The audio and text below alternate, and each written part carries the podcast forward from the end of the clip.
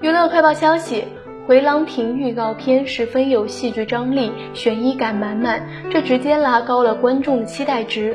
据记者了解到，该影视剧改编自东野圭吾小说，是一本悬疑小说，而电视剧情内容偏向于商战。